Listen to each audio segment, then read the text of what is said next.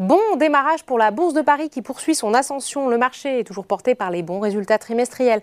En outre, la progression plus importante que prévue de la consommation et de la production industrielle en Chine rassure les marchés. Les inquiétudes relatives à l'inflation sont donc relayées au second plan. Le CAC 40 termine la séance sur une hausse de 0,53% vers les 7128 points. Du côté des valeurs, Worldline se réveille. Enfin, le titre avance de 2,72% porté par Bank of America qui reprend le suivi de la valeur avec une recommandation à acheter et un objectif de cours à 80 euros.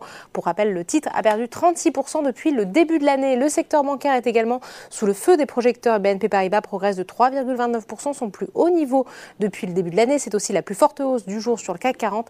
La banque est portée par une information de Reuters selon laquelle elle envisage une cession de sa filiale américaine Bank of the West. Toujours du côté des hausses, Airbus est porté par cette annonce d'une méga commande de 255 à 321. Le titre gagne 1,69% dans le luxe. Hermès s'offre un nouveau plus haut à 1500 euros l'action.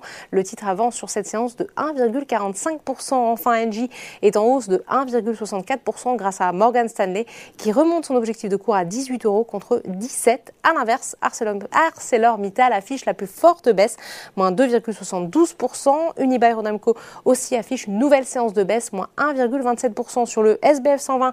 Les investisseurs retrouvent de l'intérêt pour Edenred. A contrario, Aperam est pénalisé par des prises de bénéfices après ses bons résultats pour le troisième trimestre. Outre-Atlantique maintenant, malgré le choc d'une inflation au plus haut depuis 31 ans le mois dernier, le marché reste orienté à la hausse. Au moment de la clôture parisienne, les trois indices de la bourse de New York évoluaient dans le vert. Voilà, c'est tout pour ce soir. N'oubliez pas, toute l'actualité économique et financière est sur Boursorama.